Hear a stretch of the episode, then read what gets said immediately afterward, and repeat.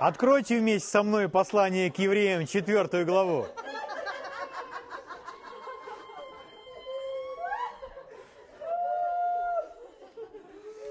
Послание к евреям, четвертая глава. Читаю вам 14 стих. Итак, имея первосвященника великого, прошедшего небеса, Иисуса, Сына Божия, будем твердо держаться исповедания нашего. Твердо, невзирая ни на что, держаться исповедания. 15 стих. «Ибо мы имеем не такого первосвященника, который не может сострадать нам в немощах или слабостях наших, но который, подобно нам, искушаем во всем, кроме греха.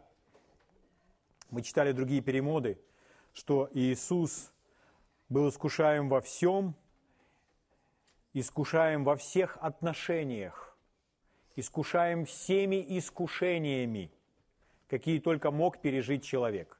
Но при этом он не уступил греху. При этом он не сделал греха. Аминь. Поэтому Писание говорит, он может искушаемым помочь. Нам с вами может, может помочь. Слава Господу.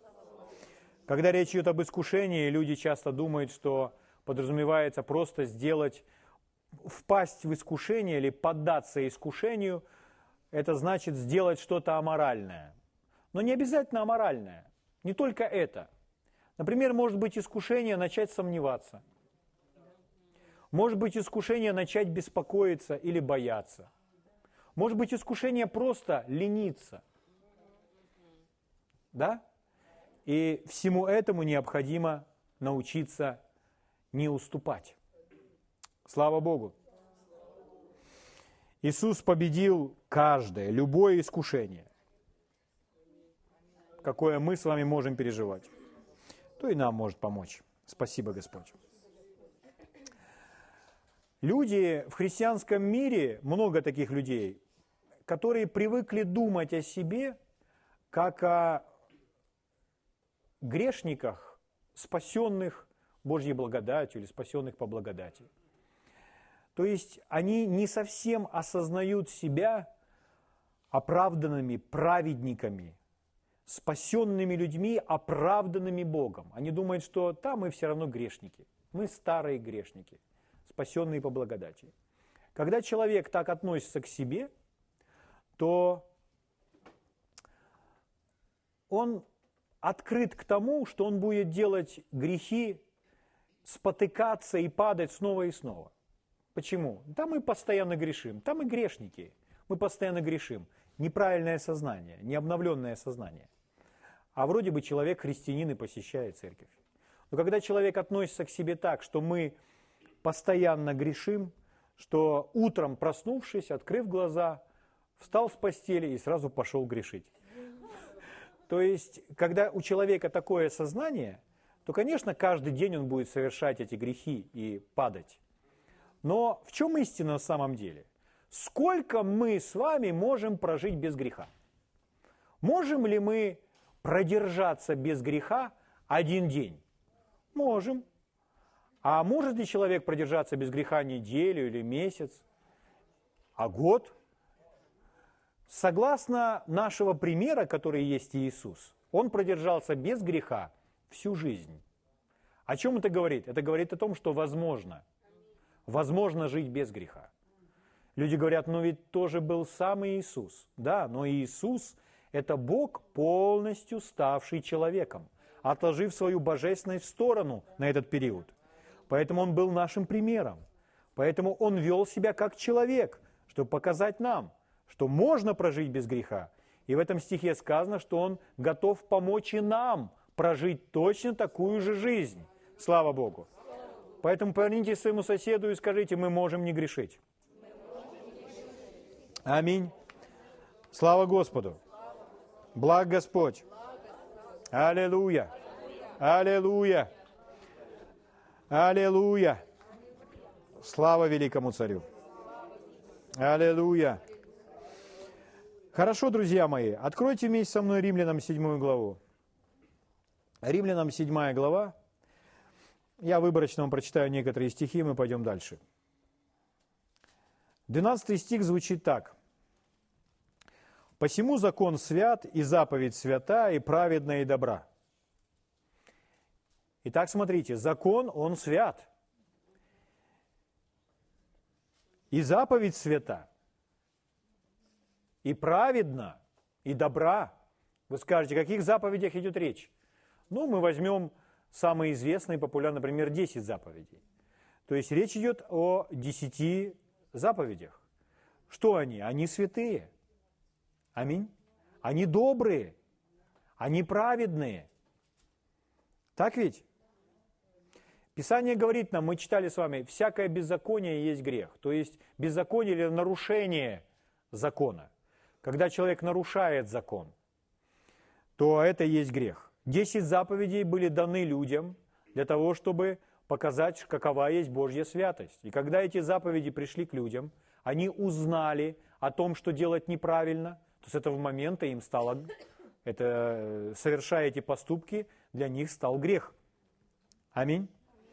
Мы знаем с вами, что если, приш... если они уже знают, что это делать неправильно, и делают, значит это грех.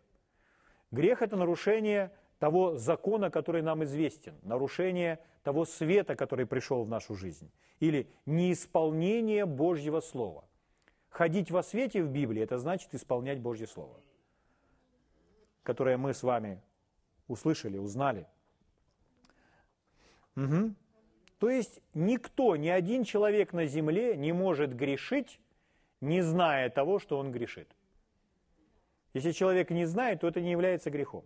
Потому что грехом является только то, когда человек нарушает то знание, понимание, что правильно, а что неправильно внутри себя, согласно Библии. Поэтому грехом для всех нас являются совершенно разные вещи. Мы с вами об этом уже говорили достаточно подробно. И кто позабыл, или кто не помнит, или не понял, э, не понимает сейчас, о чем мы говорим, вы можете взять в интернете и прослушать это. Хорошо. Итак, хождение во свете – это исполнение Божьего Слова, которое нам с вами известно. Писание говорит, что если мы ходим во тьме, это значит не исполняем то слово, которое нам известно, и говорим, и говорим, что мы не грешим, то мы лжем. У Иоанна есть там такая мысль. Но дальше написано, но если мы исповедуем грехи наши, то Он, будучи верен и праведен, простит нам грехи наши и очистит нас от всякой неправедности. Исповедовать значит признать. Когда мы, не, когда мы признаемся, что мы совершили грех, то есть мы открыто пред Богом признаем, что мы нарушили то знание, мы знали, что это неправильно, и мы признаем, это было неправильно, я это сделал. И сказано, Бог простит нас и очистит от всякой неправедности. Спасибо за кровь. В притчах также написано, скрывающий свои преступления не будет иметь успеха. Человек, который скрывает, не сознается в своих преступлениях. Дальше. А кто сознается и оставляет их, тот будет помилован. Еще раз, если человек не осознает, что он грешит, то это не является для него грехом. Речь идет только о том, что человек действительно осознает. Он знает в своем сердце, что это неправильно, и делает. Вот это и есть грех. Так, да? Итак, вы находитесь в послании к римлянам, 7 главе, мы прочитали с вами 12 стих. Давайте еще раз. «Посему закон свят, и заповедь свята, и праведна, и добра». 13 стих. «Итак, неужели доброе сделалось мне смертоносным?» То есть посредством закона грех я узнал. И получается, что лучше бы мне его и не знать. Поэтому он говорит, неужели доброе сделалось мне смертоносным? Никак но грех, оказывающийся грехом, потому что посредством доброго причиняет мне смерть. Так что грех становится крайне грешен посредством заповеди. В нашем синодальном переводе так не просто это все звучит. Но вот последнюю фразу только я возьму. В другом переводе последняя фраза звучит так. Так мы можем видеть, насколько ужасным действительно есть грех. Итак, мы коснемся с вами только одного момента сейчас в, этом, в этих стихах, настолько, насколько мы сейчас успеем. Итак, насколько же ужасен есть грех? Писание говорит в этом другом переводе. Дело в том, что э, наибольший убийца на земле, больше убийцы не существует. Это не голод, не нищета, не болезнь, не какая-то эпидемия, не еще какие-то нехорошие вещи, даже не война. А наибольший убийца на земле – это есть грех. Все зло, которое происходит, это результат того, что грех вошел на эту землю. Поэтому грех убийца, и поэтому он так и говорит нам, то мы можем видеть, насколько ужасным действительно есть грех. Почему я это подчеркиваю? Потому что люди думают, да, грех это нечто такое, ну, не очень плохое. Есть маленькие грешки, вообще ничего страшного. И люди относятся к греху как к чему-то такому незначительному. Но мы с вами говорили уже, еще раз повторюсь, если Иисус пришел сражаться с грехом на том кресте, значит грех не есть нечто незначительное, нечто маленькое, невесомое. Грех, он реален, он существует, это великое зло, которое нужно было победить. Аминь. Слава Богу.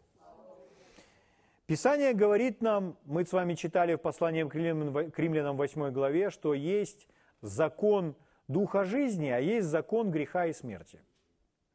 Итак, когда речь идет о грехе, то сказано, что это закон. Закон греха и смерти. Римлянам 8 глава, 2 стих написано это. Написано, потому что закон Духа жизни освободил меня во Христе Иисусе от закона греха и смерти. Слава Богу. Что такое закон в данном случае? Закон – это то, что действует для всех. Что-то, какой-то закон, любой закон. Но законом называется то, что действует для всех одинаково, всегда и везде. Аминь. То есть, если любой человек, ну, мы всегда говорим, например, о законе гравитации, закон всемирного притяжения всемирного тяготения. Итак, закон гравитации. То есть, если человек с какой-либо возвышенности прыгнет вниз, то этот человек обязательно полетит вниз и приземлится на Землю. Независимо от того, какой день недели, какое время года, какое время суток, в какой стране, какая цвета, какого цвета у него кожа, какие волосы или совсем нет волос – это будет с любым человеком. Почему? Потому что это закон. Он действует всегда, для всех одинаково. Аминь. В любое время, в любом месте. Это очень важно. Но дело в том, что может быть больший закон, который противодействует этому закону и преодолевает этот закон. Ну, например, Человек, он столетиями, тысячелетиями смотрел в небо. Сбирался на гору и смотрел в небо.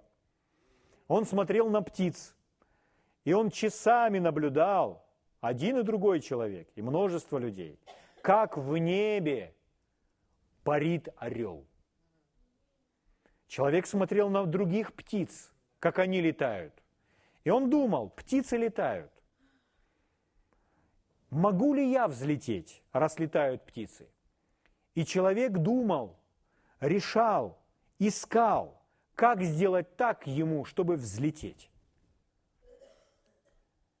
Он строил разные конструкции, но в один из дней у него получилось. Он взлетел, оторвался над землей и полетел. Воспарил, как орел. Сегодня нас не удивляет то, что мы с вами садимся в самолеты и летим куда-то. Мы привыкли к этому. Но что это значит? А это значит, что сегодня целая группа людей, 100, 200, даже 300 человек, могут сесть в самолет, подняться над землей и перенестись через океан. И мы задаем себе вопрос, а как же закон гравитации? А человек исследовал другой закон и нашел другой закон. Так, чтобы преодолеть силу земного притяжения. И чтобы научиться летать. используя силу другого закона, который преодолевает закон гравитации. Что написано в этом стихе? Здесь написано «Закон Духа жизни во Христе Иисусе освободил меня от закона греха и смерти». Другой закон, тот закон, который сильнее оказался закона греха и смерти. И сказано, что Он меня освободил от закона греха и смерти. Угу. Слава Богу! Итак, мы с вами говорили, что возмездие за грех – смерть. Это всегда. Невозможно избежать смерти, когда человек грешит. Почему? Потому что это закон. Невозможно избежать смерти. Возмездие за грех всегда смерть. Грех ужасен. Поэтому возмездие за грех всегда смерть. Этого нельзя избежать. Также нельзя избежать, как если человек прыгнул, он обязательно упадет вниз. Это закон. И мы с вами говорили, что там, где грех, там есть смерть. Дьявол обманывает человека. Он обманывал первых людей, обманув женщину. Он обманывает сейчас также людей, навязывая людям представление, что если я согрешу, то мне это пройдет все мимо. Мимо это не проходит. Это все накладывает отпечаток. Вы можете юридически пред Богом восстановиться и быть прощены. Вы можете полностью быть оправданы перед Богом. Но если вы думаете, что результаты ваших неправильных поступков не наложат отпечаток на вашу жизнь, то вы ошибаетесь. Потому что это все все равно производит смерть и придется потом разбираться с тем, жить с тем, что человек наломал в своей жизни. Нужно сеять правильные семена. Я хочу вам показать это в Библии. Я еще раз процитирую вам э, послание к римлянам, 7 глава, 13 стих в другом переводе. Так мы можем видеть, насколько ужасным действительно является грех.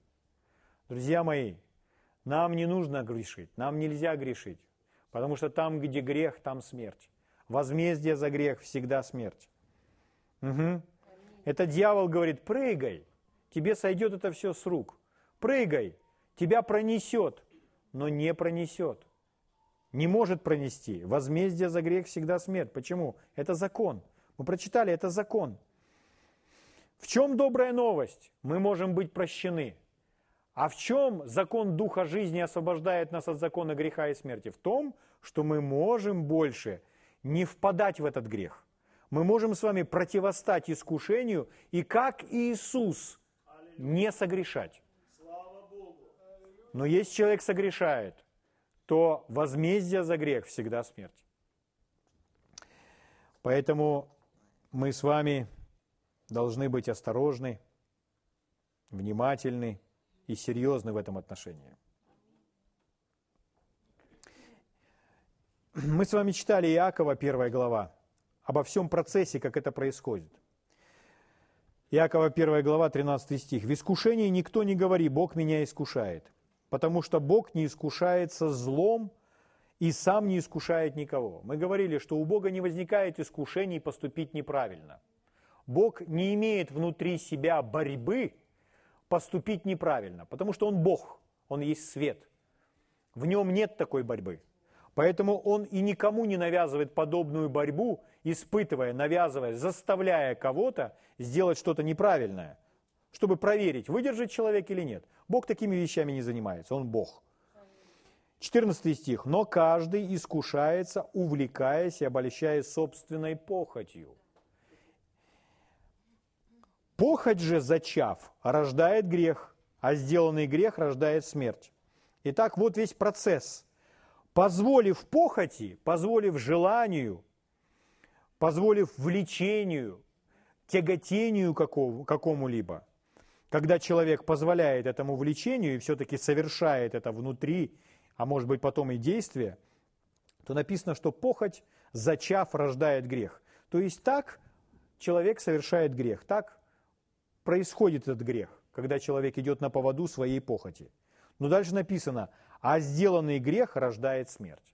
А грех всегда приносит в жизнь человека смерть.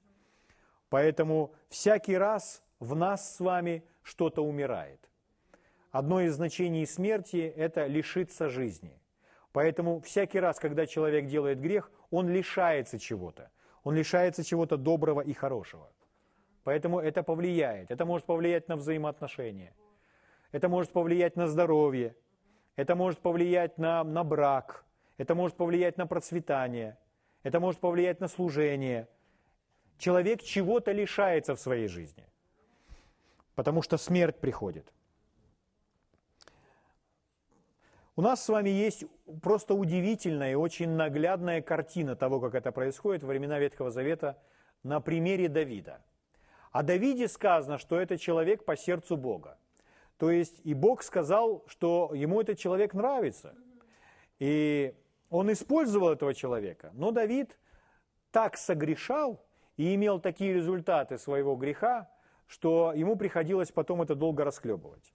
Давид приходил к Богу, он падал перед ним, и он умел каяться, и он был прощен. Он был прощен и помилован, и поэтому он имел мир в своем сердце. Но результаты греха еще преследовали его долго в его жизни. Поэтому мы должны понимать, это закон, это закон. Невозможно выпрыгнуть с пятого этажа и не поломать ноги.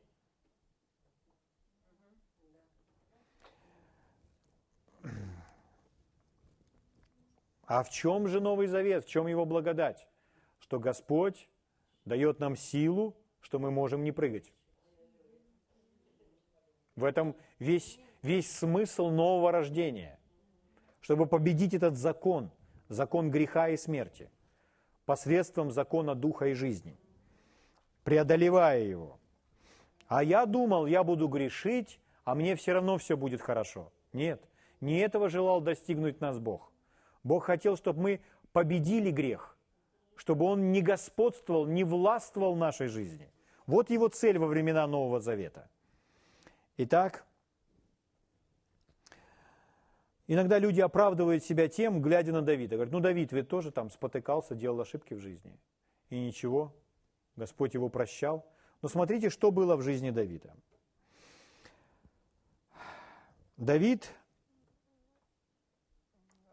в своей жизни он смотрел на женщину однажды, которая имела мужа. Она мылась там, эта женщина, перед ним. Она была красивой. Она имела мужа. Он знал об этом. Но он впоследствии захотел овладеть этой женщиной. Он построил эти планы, он ею и овладел. Потом впоследствии он, э, чтобы скрыть, потому что она забеременела, чтобы скрыть свой, свое преступление пред Богом и по отношению к мужу, он вызвал мужа, чтобы он ночевал дома и чтобы думал о том, что это его ребенок. Но муж не пошел в дом, потому что его войско там сражается в поле, на поле битвы. И поэтому он не пошел к своей жене. Он ночевал вне дома – Тогда он отправил, Давид отправил его на войну, в самую горячую точку, и руками противников убил этого человека. То есть вот человек, который по сердцу Бога, ну вот что он натворил.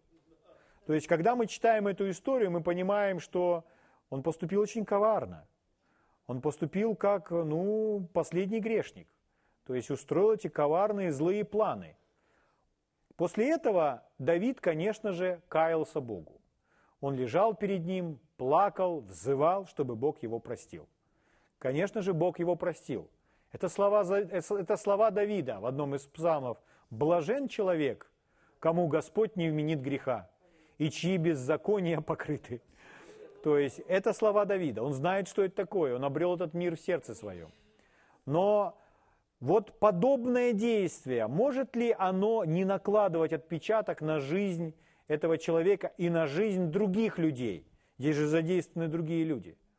Смотрите, что происходит.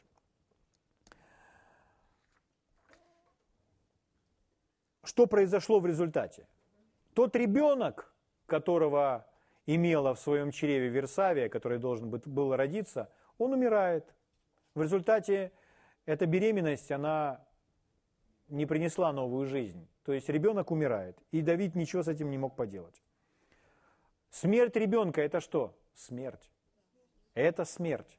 Откуда эта смерть? Из-за греха. Смерть всегда приходит из-за греха. Дальше.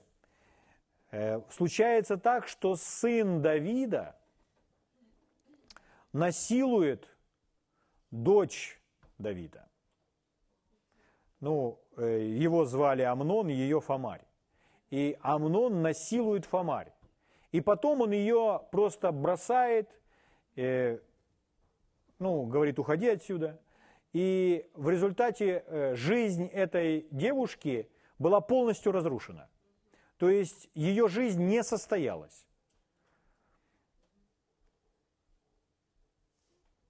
Это нечто подобное, что делал сам Давид. То есть смотрите, как это перекликается. Он посеял семя. В царстве тоже была масса проблем. И э, Давиду был момент, когда Давиду от собственного сына приходилось скрываться и прятаться.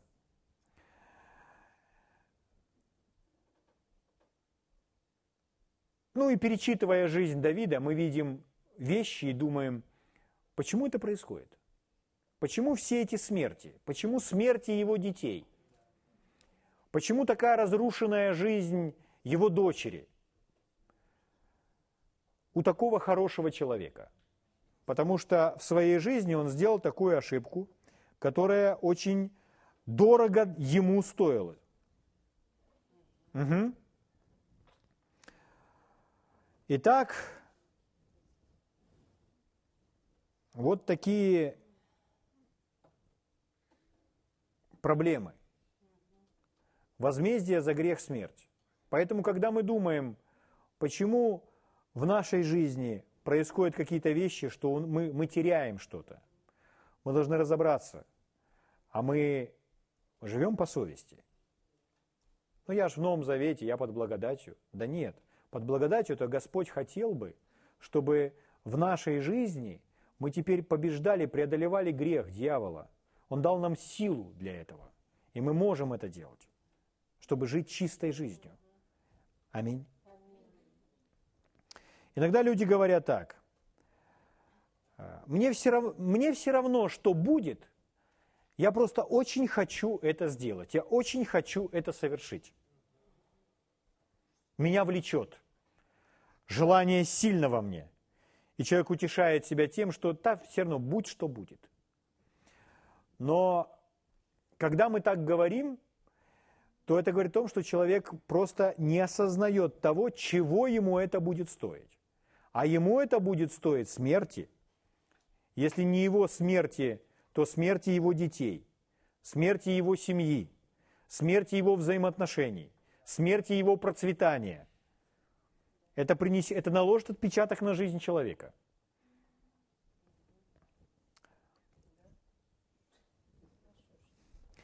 Угу. Итак, Давид был прощен. Давид полностью восстановился пред Богом.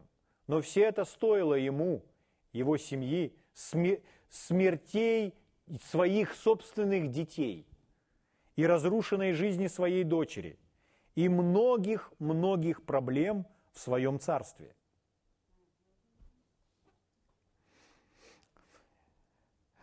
Но я хочу вам кое-что показать. Мы же с вами учимся, как же нам это преодолевать.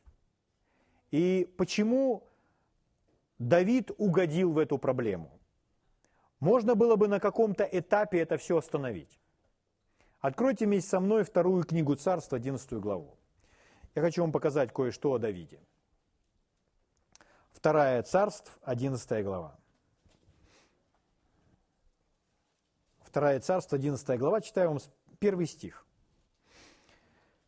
Через год, в то время, когда выходят цари в походы, Давид послал Иоава и слуг своих с ними и всех израильтян, и они поразили аммонитян и осадили Раву, Давид же оставался в Иерусалиме. Согласны ли вы со мной, что Дух Святой, описывая все, все эти исторические события, он зря не напишет нам никакой фразы, никакого стиха. То есть все имеет значение. Все написано нам наставление. Мы можем прочитать этот стих и дальше читать все эти события, как Давид на женщину смотрит. Но почему написан этот первый стих? Еще раз вам читаю.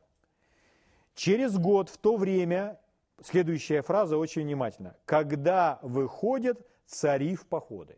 То есть на эту битву пошли цари. Там цари. А дальше написано, Давид послал Иава и слуг своих с ним, и всех израильтян, и они поразили аманитян и осадили Раву. Давид же оставался в Иерусалиме. То есть это была та битва, это была та война, на которую Давид не пошел. Кто такой этот Давид? Он царь. Он помазан делать что? А вы вспомните, с чего началось его становление в доме Саула он пошел и сразился с Голиафом. Он уже был помазан. И он сразился с Голиафом так, что все были восхищены той победой, которую держал Давид для израильского народа. Аминь. Он сразил этого могучего воина, будучи мальчишкой. Потом он сражался снова и снова, и о нем ходили такие легенды. Саул поражал тысячи, а Давид поражает десятки тысяч. То есть Давид был воин, он был помазан вести битву, вести войну. Это его служение, это его ответственность, он царь. И здесь царь должен быть со своим народом, должен совершать свое служение.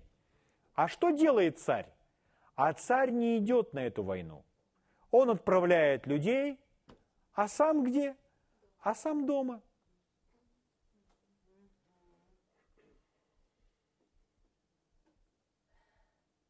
Вы скажете, ну и что?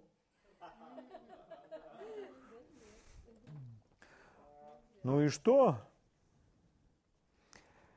Дело в том, что Давид не там, где ему следовало бы быть. Можно это сказать так, он в неправильном месте. Он в неправильном месте, тем более в неправильное время. Война не идет всегда, но в этот период идет война. Давид находится в неправильном месте в неправильное время. А знаете, что такое находиться в неправильном месте в неправильное время? Это открытая дверь для врага. Открытая дверь для врага. Когда человек находится в неправильном месте, в неправильное время, он делает себя восприимчивым к искушению он находится не там, где должен находиться. Поэтому он сам делает себя особо открытым и восприимчивым к искушению, к давлению врага. Угу.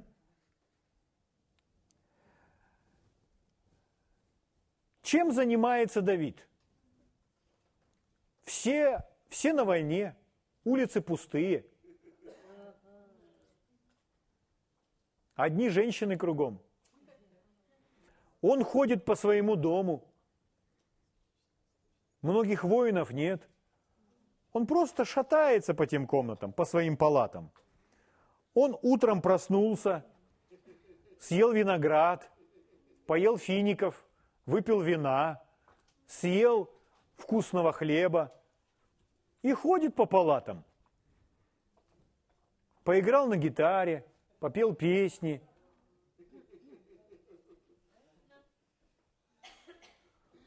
Потом сел у окна и начал глазеть в окно.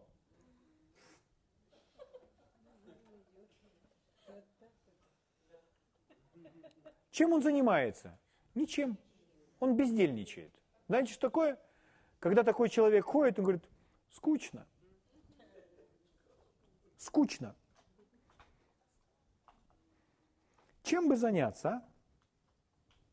Скучно.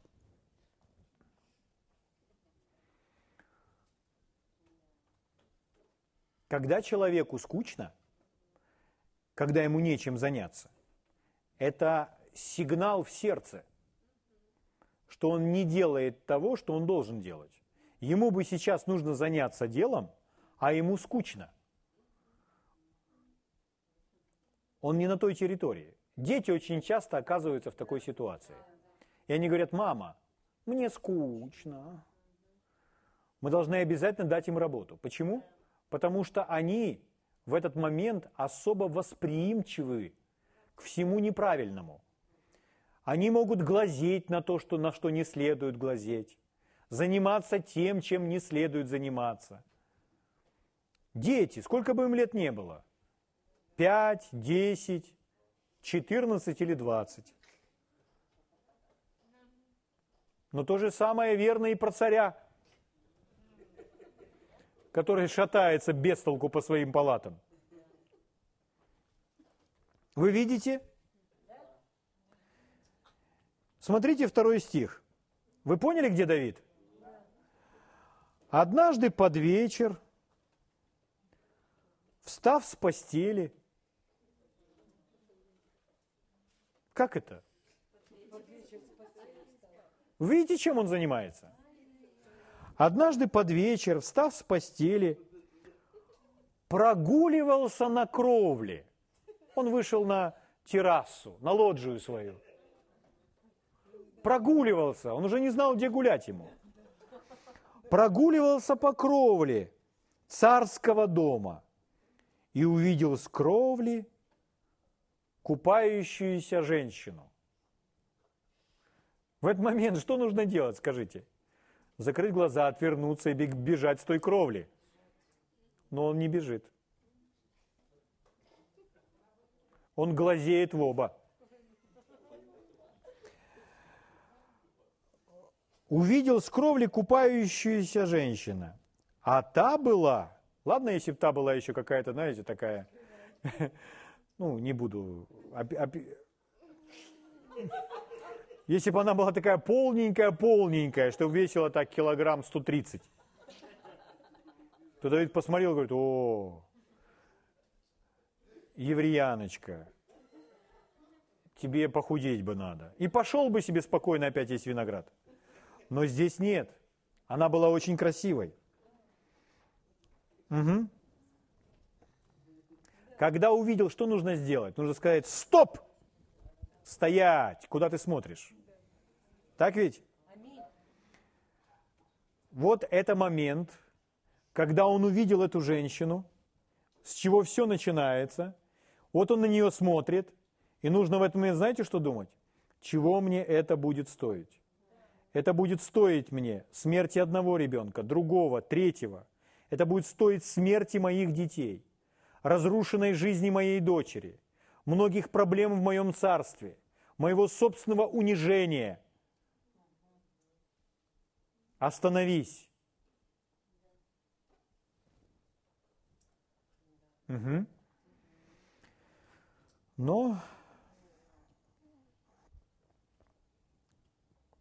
но у меня к вам вопрос. Скажите, в этот момент он мог остановиться? Он мог остановиться. Он мог остановиться в этот момент, но не сделал этого.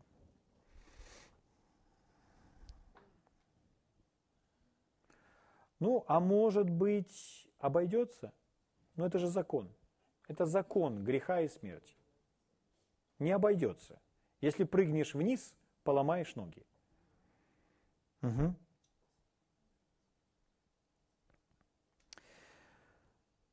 Следующий вопрос. Скажите, а Давид знал, что это неправильно? Конечно, знал, что это неправильно. Но захотел поступить иначе. Он смотрел на нее и удовлетворял свою похоть. И потом он думал и принял решение, как пойти и все-таки овладеть этой женщиной. И вот следующий вопрос. Можно говорить, бывает, если мы пытаемся воспитывать своих детей, мы, мы им говорим, грех – это отвратительно. Грех – это мерзость. Поймите, в Библии нигде ничего подобного нет. Грех – это не мерзость, он влечет. Он приятен, он привлекателен, он влечет. В послании к евреям написано о Моисее, что он отказался от временного греховного наслаждения. То есть это то, что удовлетворяет. Поэтому Давид принимает решение удовлетворять свою похоть. Да?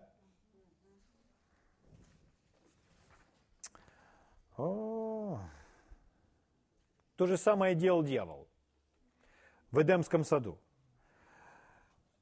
Женщина посмотрела на этот плод Ева и увидела, что этот плод, он красив для глаз, что он приятен.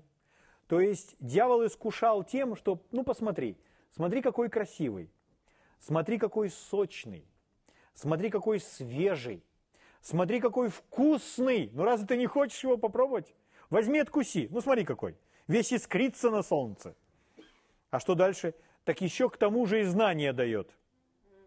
А потом еще знаешь, что будешь? Съешь этот вкусный, удивительный, ароматный плод, получишь знание, да еще и будешь как Бог. М?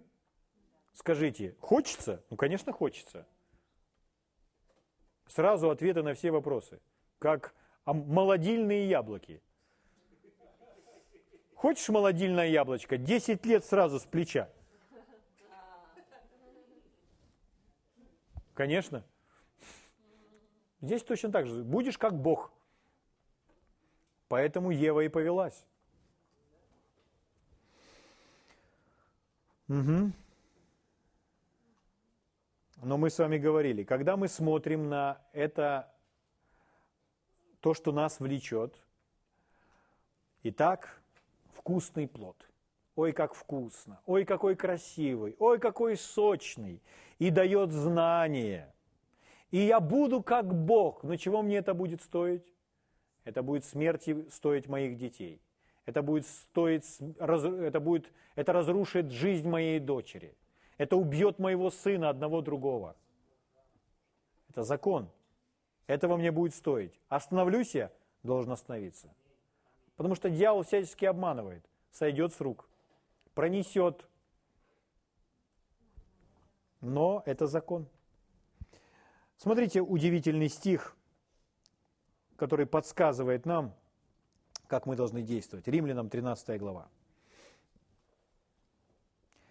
Когда вы грешите, вы обязательно что-то теряете.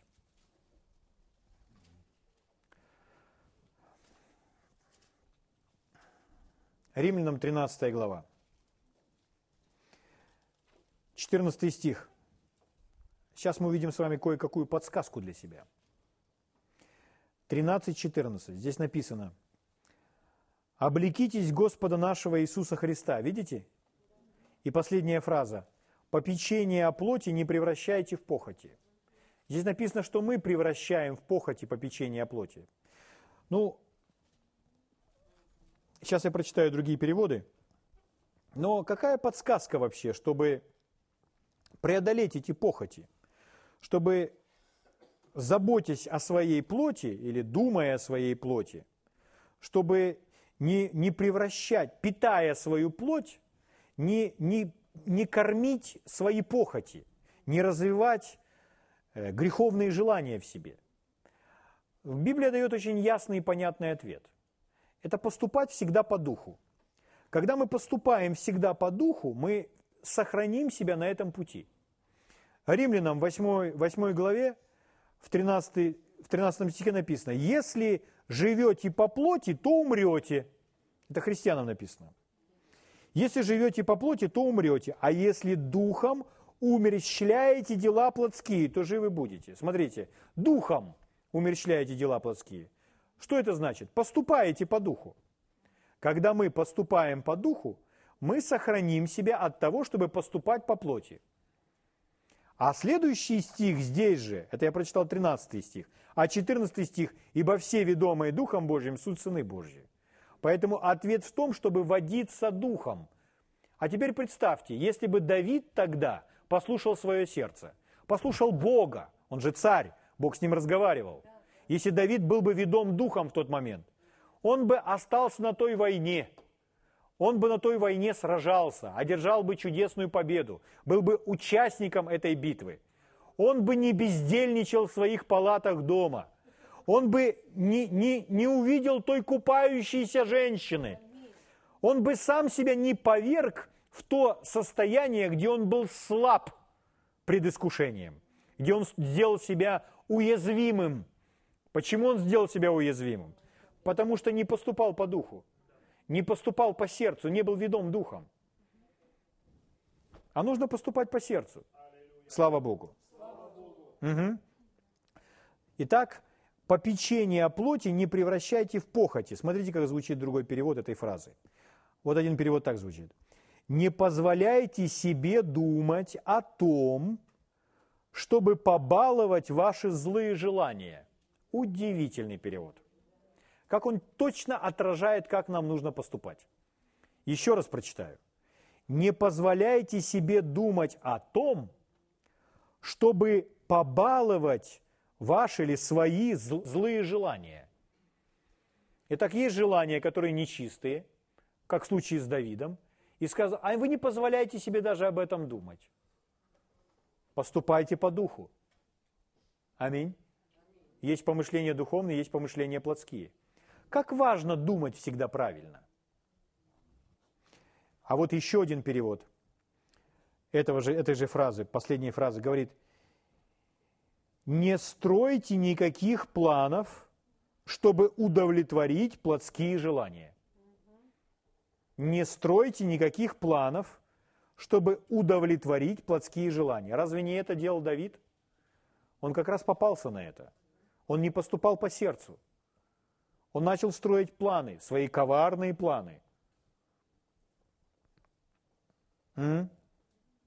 Итак, друзья мои, какой вывод нам нужно сделать? Я вам такую фразу хочу закончить просто таким призывом. Когда вы будете искушаемы, вспомните о Давиде.